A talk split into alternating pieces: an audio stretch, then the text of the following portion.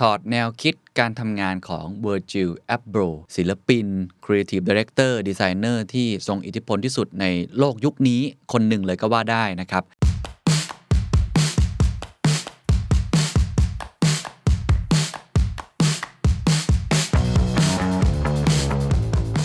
ข้อที่1ครับคือเขาเป็นคนที่ eternal optimist ข้อที่ 2 คือ 3% approach ครับ ข้อที่ 3 ครับ the purist กับ the tourist ครับ และแนวคิดสุดท้ายครับ ไม่ใช่ perfectionist แต่เป็น This is the Standard Podcast. Eye opening for your ears. The secret sauce. สวัสดีครับ ผมเคนนักครินทร์และนี่คือ The Secret Sauce Podcast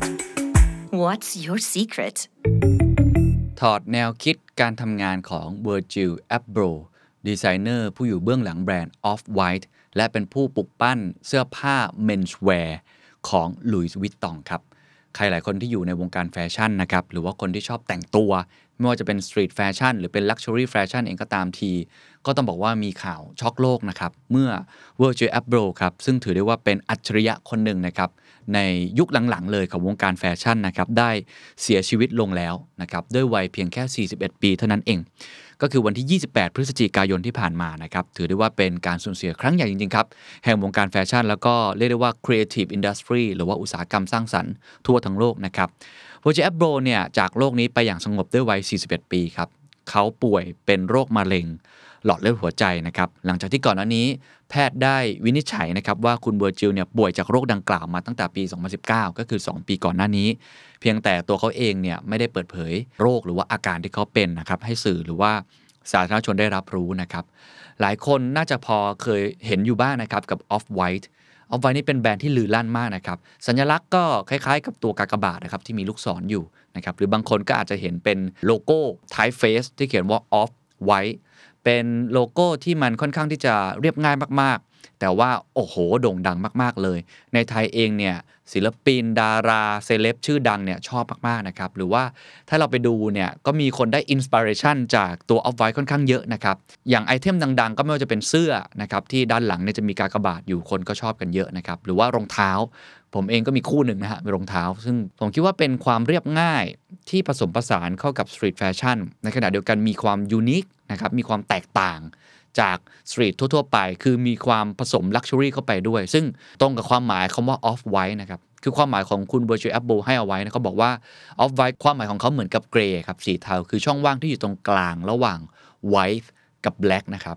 off white เนี่ยสีมันก็จะตุ่นๆนิดๆมันจะไม่ใช่ขาวแบบขาวจัดเลยอะไรแบบนั้นนะครับ ซึ่งมันก็เลยเป็นคอนเซปต์ตรงกลางระหว่างแบรนด์ streetwear แล้วก็แบรนด์ luxury fashion นะครับ วันนี้ The Secret Sauce ก็อยากจะมา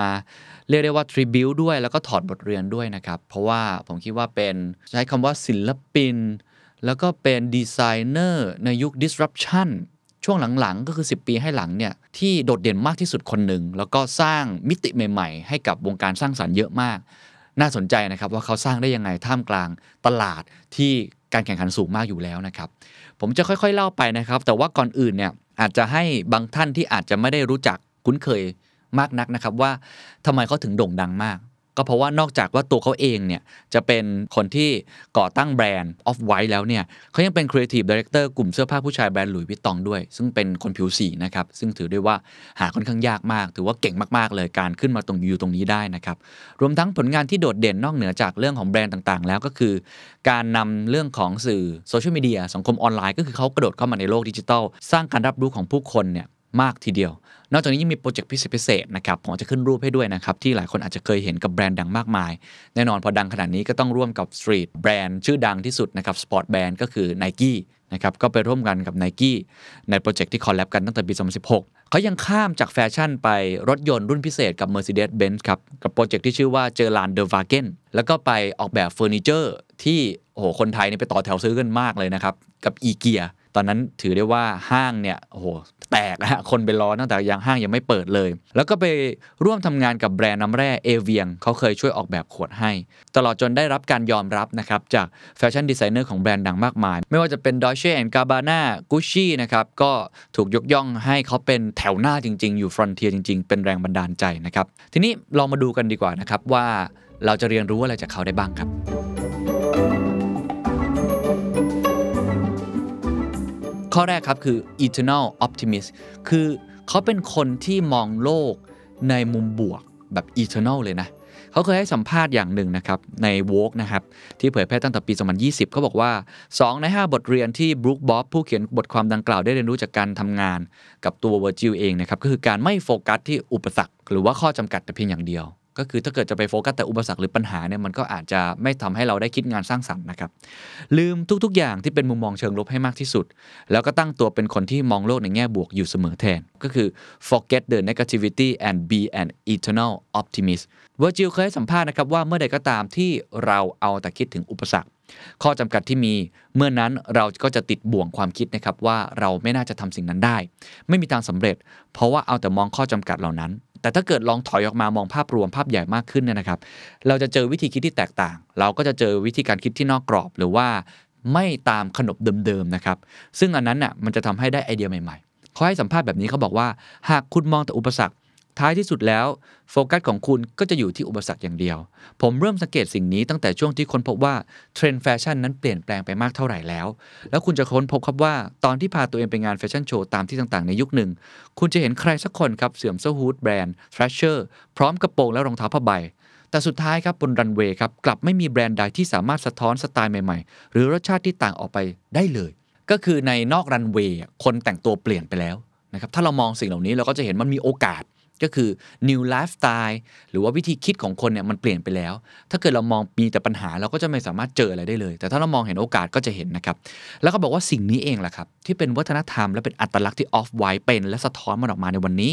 มันคือการผสมผสานระหว่างแบรนด์ street จ๋าๆรวมกับแบรนด์ luxury ดังนั้นแฟชั่นโชว์แรกของเขาเองนะครับ ก็เลยเป็นโชว์ของนางแบบผู้หญิงล้วนๆ ซึ่งเกิดขึ้นก่อนที่คำว่า streetwearจะกลายมาเป็นประโยคยอดฮิตของเหล่าบรรณาธิการแฟชั่นด้วยซ้ำก็คือเป็นคนที่แผ้วถางเส้นทางใหม่ๆ streetwear ในตอนนั้น ซึ่งก็ต้องบอกว่าไม่ใช่แค่ตัวแบรนด์ Off-White อย่างเดียวนะครับ มันก็มีอย่าง Supreme มีหลายๆแบรนด์ที่กำลังเป็นที่นิยมมากใน 10 ปี ก่อนหน้านี้นะครับเขาก็เลยบอกอย่างนี้เขาบอกว่า เพราะฉะนั้นแทนที่จะให้อะไรๆเนี่ยถูกจำกัดแล้วก็ตีกรอบ ล้อมรั้วด้วยคำว่า streetwear เขาก็เลยตัดสินใจว่าจะเอาไอ้สิ่งที่เรียกว่า streetwear นี่แหละ ที่จะนิยามสิ่งที่ผมทำและเช่นกัน ผมก็ต้องเป็นคนที่สามารถกำหนดนิยามความเป็นสตรีทแวร์เช่นเดียวกันได้ด้วยตัวของผมเอง ผมได้รับการ empower จากคำคำนี้ และทำให้มุมมองที่ต่างออกไปในการทำงานของผม แล้วก็ผลักให้สามารถทำงานสร้างสรรค์ได้มากขึ้นเรื่อยๆนั่นเองครับ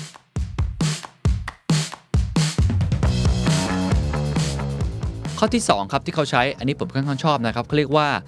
3% approach หรือว่าแนวคิดแบบ 3%ต่อยอดน้อยนิดเพื่อเพิ่มมูลค่ามหาศาล คือเมื่อพูดถึงงานสร้างสรรค์เนี่ยหลายคนคิดว่ามันต้องทำใหม่ทั้งหมดเลย มันต้องรีดีไซน์มันต้องคิดใหม่ตลอดเวลา หลายคนก็เลยค่อนข้างที่จะงานไอเดียตีบตัน กับอีกมุมหนึ่งก็คือ copy ไปเลย ทำเหมือนเดิมเลย ไม่ได้มีการเปลี่ยนแปลง หรือว่าทำงานแบบเดิมๆ ที่เป็นรูทีน สิ่งที่เป็นเคล็ดลับของคุณ Virtual Upload ครับเขาบอกว่าแนวคิดคือ 3%คือต่อยอดมูลค่าเพิ่ม หรือว่าฟอร์มตั้งต้นที่มีอยู่แล้วเนี่ยให้มีมูลค่าเพิ่มเติมนะครับโดยเฉพาะเวลาที่คิดงานไม่ออก วิธีการง่าย ๆ มากเลย แต่ว่าน่าสนใจว่าเอาไปใช้ได้นะครับคือเอานำงานเดิม หรือสินค้าแฟชั่นเดิมที่มันฮิตอยู่แล้ว มันเป็น iconic อยู่แล้ว หยอดไอเดียความเป็นตัวของตัวเอง ก็คือจากข้อแรกเมื่อกี้ความเป็น streetwear นิยามของเขา ใส่ลายเซ็นตัวเองที่เป็นเวอร์จิลแบบสุดๆเลย แต่ใส่เพียงแค่ส่วนผสม 3% มันก็ทำให้มูลค่านั้นเพิ่มขึ้นมาเขาให้สัมภาษณ์อย่างนี้เขาบอกว่า ตอนนี้ผมสนใจแค่การปรับแต่งมันเพิ่มขึ้นแค่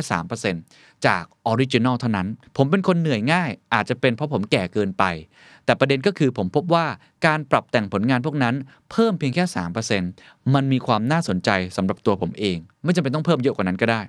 ผมเคยถูกขอให้ออกแบบรองเท้า Nike Air Force One ขึ้นมาอีกคู่ ซึ่งสิ่งที่ผมทำก็คือการยั้งตัวเองไว้ ที่จะปรับแต่งทั้งหมดเลย และออกแบบไอ้เจ้ารองเท้า Nike Air Force One ซึ่งเป็นรุ่นคลาสสิกมากๆเลยเนี่ยนะครับเพียงแค่ 3%เท่านั้น เพราะผมไม่ได้ต้องการรองเท้าคู่ใหม่ขึ้นมาทั้งคู่ แล้วคนเองก็ไม่ได้ต้องการคู่ใหม่ทั้งคู่เพราะคนเขาคุ้นชินกันแล้ว แต่ผมอยากได้อะไรบางอย่าง ที่ทำให้ผมคิดถึงรองเท้าคู่ที่ผมมีอยู่แล้ว ก็คือคุ้นเคย แต่ทำให้มันต่างออกมาในแบบตัวผมเอง อันนี้ก็เป็นสิ่งหนึ่งที่น่าจะเป็นเคล็ดลับของเราได้นะครับ แน่นอนแนวคิดนี้เป็นแนวคิดที่ เวลาเอาไปปรับใช้จริง ๆ อาจจะยากนิดนึงว่า 3%อยู่ตรงไหน แต่ผมคิดว่าสามารถลองเอาไปดัดแปลงงานสร้างสรรค์ของตัวคุณเองได้ครับ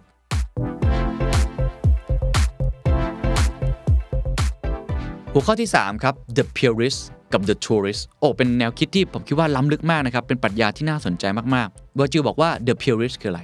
the purist ก็คือเพียวครับ ก็คือคนที่มักจะยึดติดกับขนบธรรมเนียมวัฒนธรรมเดิม คนที่ยึดอยู่ในกรอบเดิมๆ เชื่อในวิถีปฏิบัติเดิมๆ หรือแนวคิดแบบดั้งเดิมอยู่ คนกลุ่มนี้เวอร์จิลมองว่าก็คือคนที่เชี่ยวชาญ แล้วก็คร่ำวอดในวงการศิลปะ ก็คือเป็นตัวจริงแห่งวงการเลยเขายกตัวอย่างครับว่าถ้าไปเดินตามงานนิทรรศการศิลปะ The Purist คือใคร The Purist ก็เหมือนคนที่แบบเอานิ้วเนี่ยชันคางตัวเองแล้วก็ยืนดูงานศิลปะ ทำเหมือนเป็นผู้เชี่ยวชาญ อธิบายได้เป็นหลายเหตุผลนะครับว่าทำไมผลงานของเขาถึงสลักสำคัญขนาดนั้น ก็คือเป็นผู้เชี่ยวชาญนั่นแหละเป็นตัวจริงของวงการเท่ๆหน่อยอะไรแบบนั้นนะครับในขณะที่ฝั่งตรงข้ามครับคือ The Tourist The Tourist คืออะไรครับเหมือนกลุ่มขาจรครับนักท่องเที่ยวที่พร้อมที่จะเผชิญกับโลกกว้าง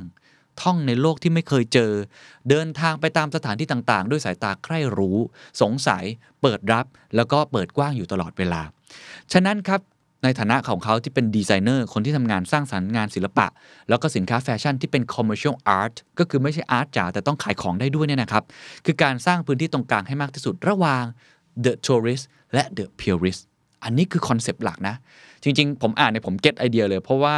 ตัวผมเองทำ THE STANDARD ผมก็ใช้แนวคิดนี้เหมือนกันแม้ว่าจะไม่ได้เก่งเท่าเขานะครับ ผมก็ไม่ได้ทำงาน art ผมไม่ได้เขียนนิยาย ผมไม่ได้เขียนวรรณกรรมที่จะต้องได้รับรางวัลแบบโอ้โห Booker Prize หรืออะไรแบบนั้นนะครับ แต่ว่าในขณะเดียวกันเราก็ต้องสื่อสารกับคนจำนวนมาก เราจะประสานตรงนี้ยังไง ให้ the tourist กับ the purist เนี่ยมาอยู่ตรงกลางให้ได้ โดยที่ไม่ทำให้คนกลุ่มใดกลุ่มหนึ่งเนี่ยแตกแยกออกจากกันก็คือเป็นที่รักทั้งสองกลุ่มได้ซึ่งยากนะครับ ความหมายก็คือผลิตภัณฑ์หรืองานออกแบบที่สร้างสรรค์ขึ้นมานั้น จะต้องขายได้กับคนกลุ่มทัวริสต์ครับในขณะเดียวกันครับ ก็ต้องเกิดจากไอเดียหรือความสร้างสรรค์สุนทรียะของศิลปะ มีความเป็นเนื้อแท้ originality authenticity เพื่อตอบโจทย์กลุ่ม purist ด้วย ก็คือฝั่งที่เป็น purist คนที่ชอบงานอาร์ตจริง ๆ ก็ชอบงานชิ้นนี้ tourist ก็ชอบว่ามันไม่ได้เข้าถึงยากขนาดนั้น อันนี้คือคอนเซปต์แต่ว่าทำจริงค่อนข้างยากนะครับ ซึ่งผมคิดว่ากระบวนการที่ผมทำพอดแคสต์ทำวิดีโอคลิป ก็พยายามใช้วิธีคิดนี้นะครับ คือไม่ก้าวนำคนฟังหรือคนอ่านมากจนเกินไป ในขณะเดียวกันก็ต้องนำอยู่บ้างประมาณครึ่งก้าว ซึ่งเป็นคอนเซปต์ที่ต้อง balance ดี ๆ แล้วผมคุยกับคนที่ทำงาน commercial art หลาย ๆ คนนะครับ ที่เป็นศิลปินในเมืองไทยเนี่ยก็มีลักษณะที่ใช้คอนเซปต์ลักษณะนี้เดียวกันนะครับ ยกตัวอย่างเช่นอะไรครับ โปรเจกต์ที่คุณเวอร์จิลเนี่ยได้มีโอกาสได้ร่วมงานกับอีเกียนะครับแบรนด์เฟอร์นิเจอร์เนี่ยตั้งแต่ปี 2017เขาอธิบายอย่างนี้เขาบอกว่าเขาได้เอาแนวคิด The Purist และ The Tourist มาใช้เช่นกัน เนื่องจากต้องออกแบบสินค้าเฟอร์นิเจอร์ที่เอาว่าตามตรง mass สุดๆนะฮะอีเกียเนี่ย mass มาก แล้วก็ราคาเนี่ยค่อนข้างที่จะ affordable คือเข้าถึงง่ายมาก ใช้งานได้จริงกับลูกค้าอีเกียหลายล้านคนทั่วโลก ซึ่งเขานิยามว่าเป็น The Tourist โจทย์ก็คือเขาจะออกแบบงานสร้างสรรค์เฟอร์นิเจอร์ให้ผู้บริโภคคนกลุ่มใหม่ๆ กลุ่ม millennial เขาจึงใช้วิธีการจ้างทีมงานเพิ่มด้วยการสรรหาทีมจากผู้ใช้งานในโลก Instagram คือไม่ได้ทำเองนะ แต่ว่าไปเอาคนที่เข้าใจโลกนั้นจริง ๆ จากโลก Instagram ทำให้เขาได้ทีมงานที่เป็นเด็กจริง ๆ คือเด็กคนที่เขาจะเป็นกลุ่มลูกค้านั่นแหละครับ เข้าใจจริง ๆ มาร่วมงานด้วย เพื่อออกแบบผลิตภัณฑ์ให้คนรุ่นใหม่โดยเฉพาะ ตัวอย่างงานออกแบบในโปรเจกต์นี้ครับเรียบง่ายมาก หลายคนอาจจะเคยเห็นชิ้นนี้ครับผมก็เคยเห็นนะคือพรมผืนยักษ์ที่มีข้อความว่า keep off อย่ายืนบนนี้ก็คือมีความกวนๆอยู่นิดนึงนะครับ ซึ่งอาจจะเป็นถ้อยคำที่เรียบง่าย แต่ว่ามันผ่านกระบวนการหลายขั้นตอนมันมีเอกลักษณ์ในตัวของมัน ในขณะเดียวกันมันก็มีความ art ในตัวของมันด้วย ซึ่งพอมันจัดวางอยู่ใน shelf ของอีเกียเป็นส่วนหนึ่งของเฟอร์นิเจอร์อีเกียเนี่ยมันก็ทำให้พรมอันนี้มันดูผมใช้คำว่ามันมีจริตจะก้านอะคือมันมีนิสัยของมันอยู่ที่กวนๆอยู่เล็ก ๆ แล้วก็มีเอกลักษณ์ซึ่งผมคิดว่าไม่ใช่แค่ the purist หรือ the tourist แต่มันมีความเป็น 3%อยู่แล้วมันคือพรมธรรมดาแต่พอมันมีไอ้ type face ตัวที่มันโดดเด่นอยู่แล้วจำได้อยู่แล้ว แล้วเขียนคำว่า keep off มีความกวนๆในตัวของเขาเองเนี่ยโอ้โหขายดิบขายดีเลยครับ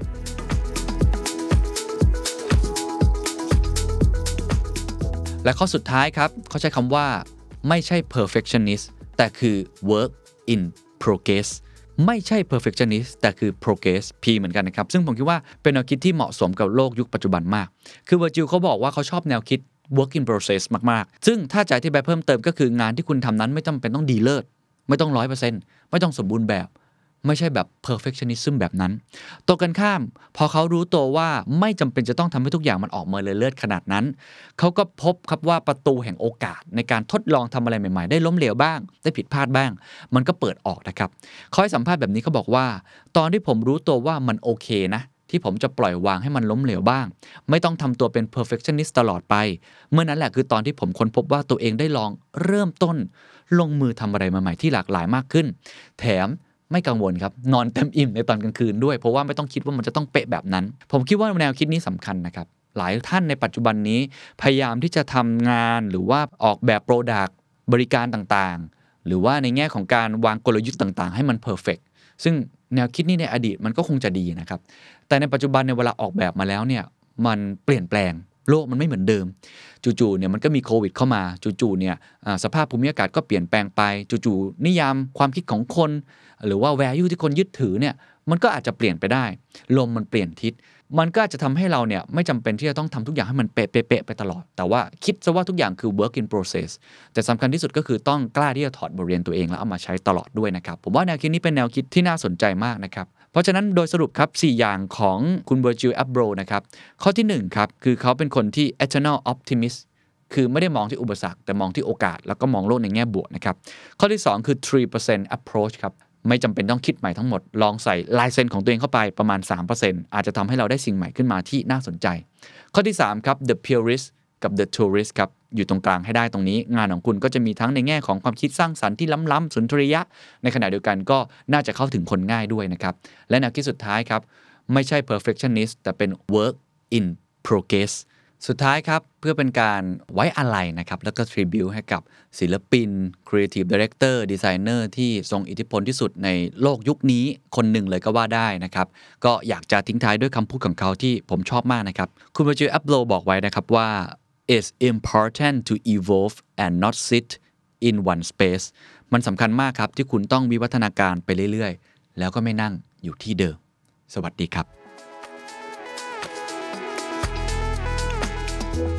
I don't feel responsible to a preconceived notion of art. I feel more responsible to uh, community that is trying to change the tide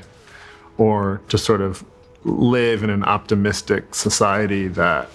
art, design, music, and fashion actually change the world for the better. And that's the secret sauce. ถ้าคุณชื่นชอบ The Secret Sauce เอพิโซดนี้นะครับ ก็ฝากแชร์ให้กับเพื่อนๆ คุณต่อด้วยนะครับ และคุณยังสามารถติดตาม The Secret Sauce ได้ใน Spotify, SoundCloud, Apple Podcast, Podbean, YouTube และ Podcast Player ที่คุณใช้อยู่นะครับ และอย่าลืมติดตาม Facebook Fanpage The Secret Sauce เข้ามาติชมเข้ามาพูดคุยกับผมได้เลยนะครับ